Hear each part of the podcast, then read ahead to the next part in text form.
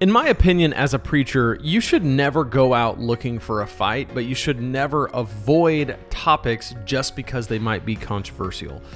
In this episode, we're going to talk about nine tips, nine kind of tactics, nine best practices for when you preach on controversial topics or when you have to preach on a controversial topic because maybe you're preaching through a book of the Bible and it's the next thing up or maybe you hit it head on and you do a series addressing people's questions, or you do a series on the hot cultural topics of the day. However, you approach it, as preachers, we have to deal with this. It's something that is increasingly more volatile, increasingly harder to do, and you name it sex, um, race, gender, it doesn't matter what you're talking about, it's going to be controversial. So you're going to have to know how to deal with it from a biblical perspective. So here we go. Let's get into this. But before we do, I want to mention my name is Lane. This is episode 74 of the Preaching Donkey podcast. So awesome to have you joining me. If you haven't yet, go grab the the 21 day guide to creating killer sermons. Go to preachingdonkey.com slash 21 days. You can pick it up there for free. And it is a three week, three step uh, practical guide that will help you create and deliver a compelling message. So, if you've been preaching for a long time, there's something in there for you. Maybe a fresh tactic or tip or trick that you hadn't thought about before or haven't practiced or done in a while. And if you're new to preaching, my gosh, what could be better? It's a it's a guide that is free for the taking. You might as well grab it so that you have it and you can use it in your repertoire of tools that you use for creating messages. We've been around since 2014 and back in 2014 I wrote this article 9 tips for preaching on controversial topics because at the time I had preached a lot. I just it just happened to be the case that all the really controversial topics hit me. They hit my desk. And in a, in a six month period, I hit everything. I preached on all of it. And I learned some things about how to approach things that are difficult. So I'm going to try to share my wisdom. And we'll see if all these years later, these nine tips are still valid. I will edit anything that isn't um, still relevant. And I'll tell you that I'm doing it. If you're watching on YouTube, you can see the screen, you can see what I'm reading. Here we go. As a preacher, you should never shy away from tough topics. If the Bible addresses an issue, you should too. I'm very, I'm a huge believer in this. I think that it flexes the muscle of boldness in you as a preacher to go ahead and wade into an issue that you would rather maybe not because the Bible addresses it, you're going to addresses you're going to address it too. I think that's really good. I think it does something for you and I think it flexes a muscle and prepares you for ch- other types of challenges within ministry. If the Bible addresses an issue, you should too. Uh, you want to help your people have a holistic view of how biblical truth intersects with every aspect of their lives. This is important. The reason why you don't shy away from anything when you preach in terms of controversial topics is because those are incredible opportunities to demonstrate to people what it looks like to have a holistic worldview that's biblical that's an important thing because most people don't. Most people think that some of these issues are merely political, they're merely moral, they're merely um, just something that people have to decide, and they don't understand that there are biblical principles that inform these things. And you want to help people know that. In the last couple years, I have preached on topics ranging. Now, this is back in 2014. So, like I said, I had a, a, period of time where I was preaching on what the Bible teaches about alcohol consumption, sex, sexual issues, marriage, financial giving, and everything in between. All along the way, I learned a few things about how to approach these types of sermons, and I would like to share with you here. So, here are the nine tips for controversial preaching, preaching on controversial, top, controversial topics. Number one, avoid shock jocking. Some preachers use sensitive topics as an opportunity to use crass language and coarse humor. Their intent is to capture attention and foster interest in the topic, but this is unnecessary If you are covering a sensitive topic, it probably engenders enough interest in itself. Depending on your listeners, you risk alienating people who may be offended and decide not to listen to you, or uh, or the opposite. My suggestion is to avoid being offensive for the purpose of shocking people. So if you're being offensive just because you want that shock value, you want that sense of, oh my gosh, I can't believe he said that in a church, it can be more alienating than helpful. If you take a biblical approach to a sensitive cultural issue, it will be offensive on its own. Okay? Tell the truth, use a little humor to relieve the tension where appropriate and where it makes sense. It can be a really helpful tool, but don't seek to capitalize on the opportunity for a moment of attention getting. Your objective is to inform, inspire, motivate, and change the way people think about important life issue. You don't want anything to compromise your effectiveness this was something that uh, shock jocking was probably more common back when I wrote this 10, you know, 8, 10 years ago. These days, I think most people avoid it because the culture is so much more sensitive today than we were 10 years ago.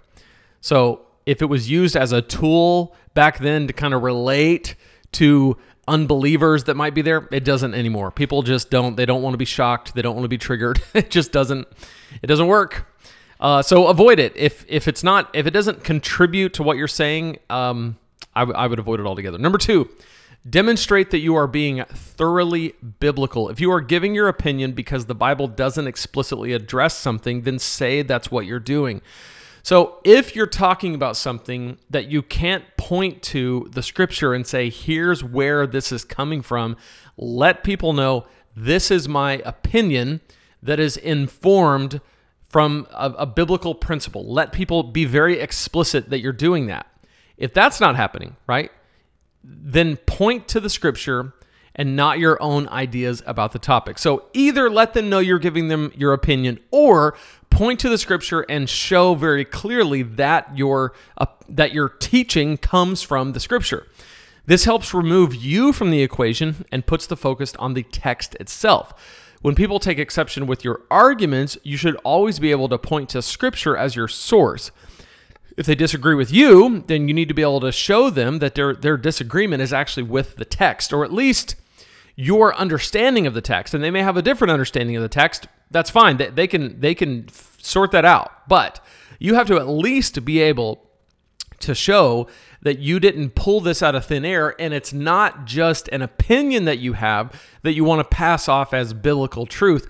Show, demonstrate that you are being thoroughly biblical. This is so important because without this, you run the risk of people just kind of deciding that your church and your teaching falls into this category or that category based on your preferences or those preferences, you don't want that. To the extent that you can help prevent that, do it. And one of the ways that you can prevent that is to show that you're being thoroughly biblical, demonstrate it. Number three, understand the religious objections from within your church. Some topics have the potential of offending church people more than non church people. I gave a sermon on what the Bible teaches about alcohol. I knew there were a lot of people in my church who held views about alcohol that were based in tradition and preference, but not actually in what Scripture teaches about the subject. I addressed these biases up front and challenged them to be biblical, even if it confronts their traditions and preferences. So it's really, really important to understand not just objections from the world or the culture but objections from within your church based on preferences, traditions, uh, like the, this is the way we've always done it, this is the way we've always viewed it. Well, is it biblical? Uh, is there a is there an important reason to hold that view other than just we've always done it this way? So understand that. Number four, share your material with others while you prepare. Before you preach on a controversial issue, make sure you seek counsel from others.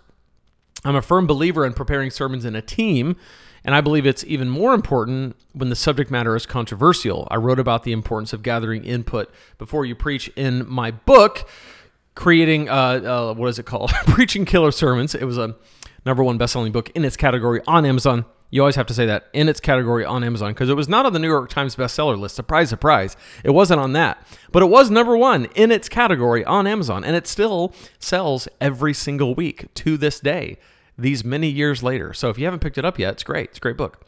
Um, but share your material with others before you preach. Why? Well, because the more controversial the topic, the better and wiser it is to have input from other people. Some some people that might be able to say, "Yeah, you know what? This is going to be tough, but you have to say it." You need that kind of feedback. You need that kind of encouragement. Some people are going to look at it and say, "Uh, yeah, that needs to be said, but maybe not in that way. Could you say it in this way?"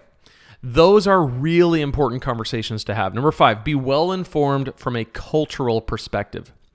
The more the hot topic, the more hot the topic, the more your listeners will have a vast understanding of it. You need to be on top of where the issue stands at the moment. If your data and conclusions are five years behind or even two years behind, it will make you look uninformed and harm your credibility as a speaker. If your goal is to get your listeners to view the issue from a biblical perspective, you need to demonstrate that you understand it from a cultural perspective. Speak into the culture with an understanding of the world in which your listeners live. This is really, really vital to understand. In the same way that you have to be aware and sensitive of the biases within your church, you also have to be aware and demonstrate your knowledge of the biases and the kind of agreed upon cultural facts about this issue.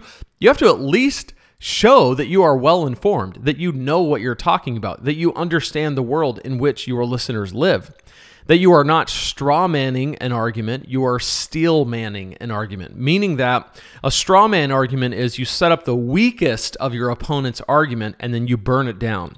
And everybody that's on your team goes, Yes, look at that. You showed them. But it's a straw man. It wasn't it wasn't hard to, to burn it down, and it's not the best of their arguments. And it's probably a mischaracterization of their arguments, let's be honest. A steel man, what is that? Well, a steel man is when you set up the strongest of their argument and you show the best of what they have in the most honest way.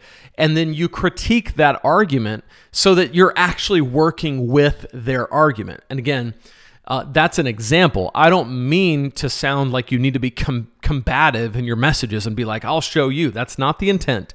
The intent is to be well informed from a cultural perspective so that people know that you've done your homework, that you care enough to actually have looked into the latest data, what they're saying, what people what people think about, what the what what what is the kind of culturally agreed upon set of facts and how do those culturally agreed upon set of facts correspond with and intersect with the teaching of Scripture?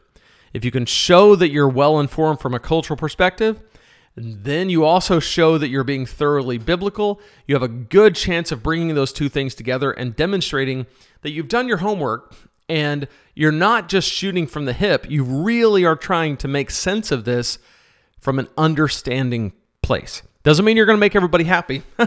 you won't. People are still going to be mad. People are still going to write emails. People are still going to leave your church. People are still going to try to cancel you. But at least you did your part. Number six, be confident. In these situations, you never want to be rattled or overly nervous. If you hesitate and tiptoe around an issue, it will put your people on edge and cause them to question how confidently you hold your position. It will also make them think twice about adopting the views themselves. This should matter to you if you want to change minds and influence hearts. I wrote about how to be confident when you preach while avoiding a prideful attitude in this article that I'm referring to here, but it's also last week's podcast episode. I talked about how to be pride, not be prideful, not be fearful, but be confident in your messages. So go check that out. Is last week's episode. But confidence is so vital. If you are timid, if you are hesitant, if you are tentative, what it's going to do is it's going to signal to everybody that you don't really feel comfortable up there speaking about this. Maybe you haven't done your homework. Maybe you're overly concerned about the opinions of the people who might disagree with you. You're kind of, you know, dodging what you think might be the the tomatoes and oranges that they're going to throw at you. And I'm not trying to make light of this. It is hard. For anyone who's ever done this, it's hard. It, it's so much easier to get up and preach about love right? It's uh, easy to get up and preach about grace and forgiveness and it's hard to get up and preach about something that you know as soon as you open your mouth and give what you believe to be the biblical point of view on it. People are going to the some people are going to think you're not as strong as you should be. Some people are going to think that you're a horrible horrible wretched bigot of a horrible person which you don't want to you don't want to be that right you didn't sign up to be hated right so it's hard to be confident, but be confident. Do the homework, understand the issue, know it from a biblical perspective, understand the cultural arguments, and then be confident. Number seven, be humble. In your confidence, you never want to appear arrogant. Few people truly connect with a know it all preacher. Approach the topic with humility and respect for those who disagree. Preaching is supernatural work. God has to move in the hearts of your people for life change to occur. I was at a church not too long ago big church, big, big, larger than life pastor. And he was preaching and he, he, del- he delved into some controversial social issues. And he took a very kind of conservative, staunch stance. And there was not a whole lot of humility in his presentation. And even though on that particular topic, I'm sure we agree on most of what he was saying, but the way he said it was so it came across so know it all, so arrogant, and so you better agree with me or you're an idiot. At least that was kind of the aura that it was off putting to me. And it was just kind of one of those things where I thought, you know, I, I guess I agree with this guy, but I wish I didn't because he kind of comes across like a jerk, right? The truth is truth but be humble, right? Be confident, but also be humble. If you want to know how to make those two things work, listen to last week's episode where we talk about pride, fear, how all that intersects in your sermons, and how to be confident without being prideful. Number eight, consider providing a forum for questions and answers. These issues always bring more questions. You want to show your listeners that you are not afraid of questions. You may not know the answer to every question people ask, but it's important to demonstrate that you care about what's on their minds as they wrestle wrestle with these issues. So, something to think about. You can take questions. Number nine, pray. This is the most important step. Pray while you prepare. Pray before you preach. Pray during, if you can, like quietly to yourself, or even out loud if you want. Pray afterwards. Get others to pray for you. Be well bathed, well covered in prayer. None of the above practices will do you much good without an effective, active dependence on God through prayer. That is the key because this is nerve wracking. Preaching on tough topics is not fun. I mean, it can be if it's a if it's a topic that is not going to get you a lot of hate. It's just not something that people talk about much. That can sometimes be fun because it's different. But if it's one of these really hot button issues and you just know that no matter where you land on it, someone's going to be upset. You're going to offend half of the people or 80% of the people or whatever. That can be incredibly unnerving. So pray, pray through it. Make sure you're working with the other people on your team well and do the best you can.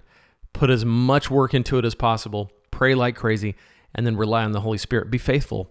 Be faithful to the calling that God has given you, knowing that ultimately He's the one whose approval you're after. Paul said in Galatians 1:10, he said, "Am I now trying to win the approval of men or of God?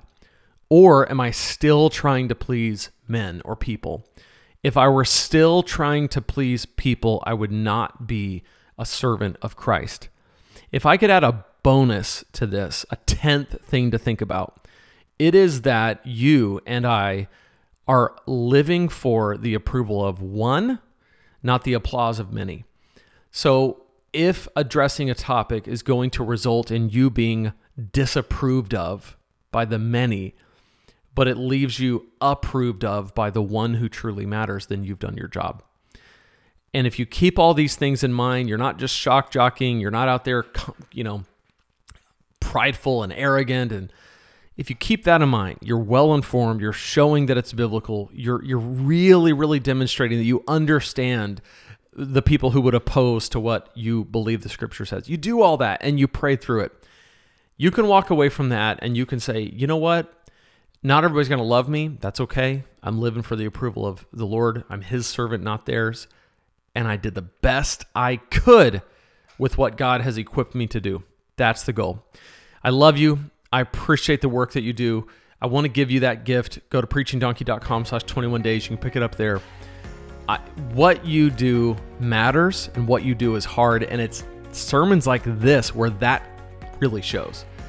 So if you're getting out there and you're preaching on things carefully and faithfully, I appreciate you. You're doing stuff that matters. Let me tell you something God can speak through a donkey, He can speak through you, and He can speak through me. And that's why we're going to keep doing this. Next week, we're going to show back up with another episode, and I can't wait to see you there real soon.